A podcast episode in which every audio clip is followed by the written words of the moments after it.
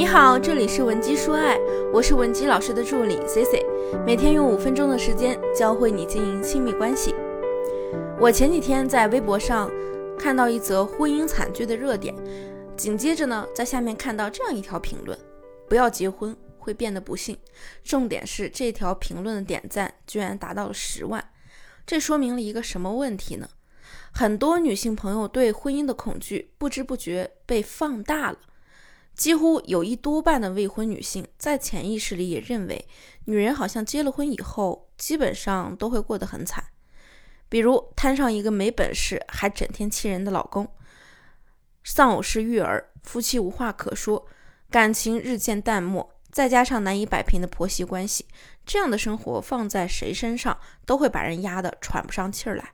想获取今天课程内容完整版或者免费情感指导的同学，也可以添加我们的微信文姬零零五，文姬的小写全拼零零五，我们一定会有问必答。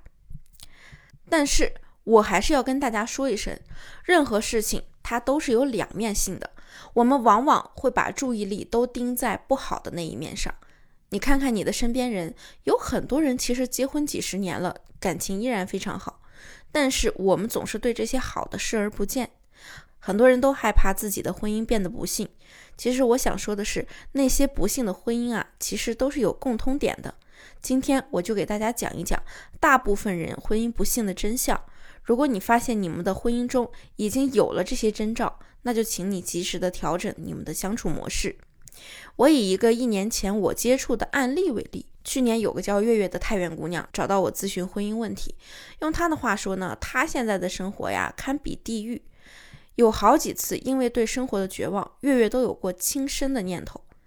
月月和男友曾经都是一个公司的实习生，两人惺惺相惜，很快就发展出了恋情。男友家是太原一个村子里的，他们恋爱期间。男友家里赶上了拆迁，按照家里的人头分钱呢，男友分了一笔不小的数目，但她男友啊根本就没有成熟的规划，东一榔头西一棒子的胡乱投资，很快就把钱挥霍的差不多了。而月月她本身出生于那种传统家庭，父母在她的描述中呢也是好吃懒做、不爱上班的那种类型，她父亲呢还沾了赌，弟弟又在上学，所以月月赚的钱有一大部分是用来补贴家里了。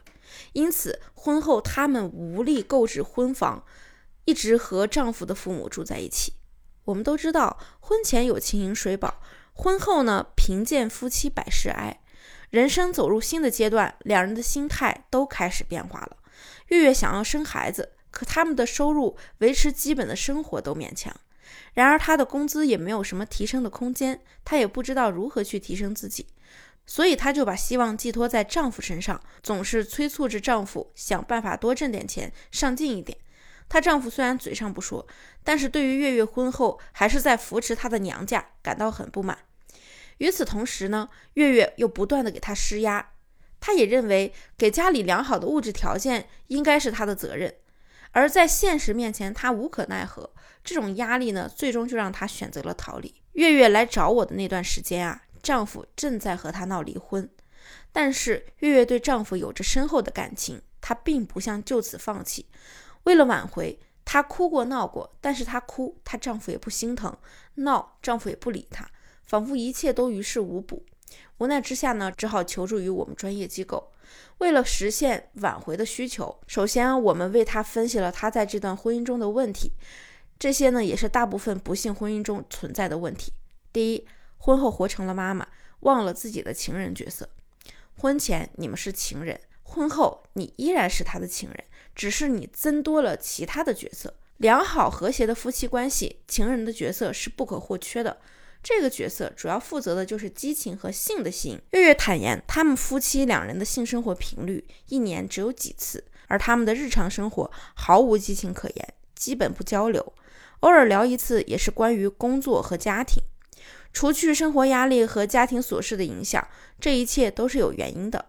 月月不注重打扮，外在价值偏低，不到三十岁却打扮得土里土气，一米五八的身高，胖到了一百八十多斤。反观她丈夫，一直在坚持健身，看起来还有几分帅气。很显然，月月对丈夫缺乏的就是性吸引力，同时呢，月月一直在做出纳的工作，也不喜欢接触新鲜事物，给人一种很呆、很沉闷的感觉，内在价值也是偏低的。想扮演好情人的角色，我们就要把对方也当成情人。然而，月月原生家庭也复杂，父母呢从小没有给她正常的关爱，她也不会像其他的女孩子那样撒娇，也不会说甜言蜜语，总是很直接。尤其是当月月直接要求经济条件的行为，会让丈夫觉得自己被当成了一个供养者。在这样的情况下，丈夫自然不会回馈她柔情蜜意，而且呢也会慢待她。第二。不懂男人的需求。月月的丈夫在家里排行老二，他有一个方方面面都比他优秀的哥哥，他弟弟呢也考上了理想的大学，唯独她丈夫夹在中间，高不成低不就，总觉得父母区别对待。从小啊，在家里就没有发言的空间，导致她丈夫养成了沉默寡言的个性。实习的时候呢，她遇到月月，感觉他们俩能和平共处，月月对她也没有什么要求，就在一起了。其实这样的男人啊，内心极度缺乏认可。他选择月月，是因为月月能尊重他的同时，还能给他温暖。而随着时间的流逝，月月也开始对他提出了要求，这让他再次感受到了不被认可的感觉。于是呢，他就会选择回避月月。女人婚后追求更好的生活质量无可厚非，但是可惜你用错了方式。那第三，与原生家庭没有界限。月月的父母认为子女供养父母是天经地义的事儿。但月月不仅要补贴家用，还得操心父亲赌钱替父还债。时间久了，任何男人都不愿意用自己的劳动成果来填别人的窟窿。指导期间，父母的压力、丈夫的怨气以及对未来的迷茫，每天都在刺激着月月的内心。但她仍然坚定自己的信念，尽力配合指导。每天呢，都会严格的完成我们留下的任务，把观念梳理好。模拟沟通，做提升，安排约会，小的大的事件做了很多。其中他做的这一半事情，男方都是没有回应的。那剩下一半的回应有好也有坏。尤其是我教他和父母制定规则，通过谈判和自己的父母确定了规则，处理好了关系。同时通过朋友圈向男方也传递了自己调整好了和父母关系的信息。两个多月，在发了这个信息不久之后呢，丈夫啊就彻底搬回了家。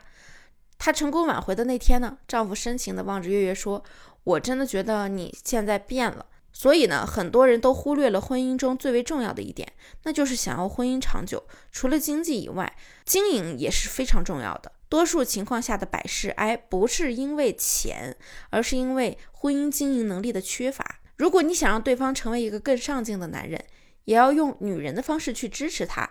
如果你用鞭子一直抽他，不如用奖惩机制去引导他。你是否能完全理解今天的内容呢？如果你目前在感情中有其他的困扰，希望我们帮你解决，也可以添加我们的微信文姬零零五，文姬的小写全拼零零五，发送你的具体需求，即可免费获得一到两小时的情感分析服务。好了，我们下期内容更精彩，文姬说爱，迷茫情场，你的得力军师。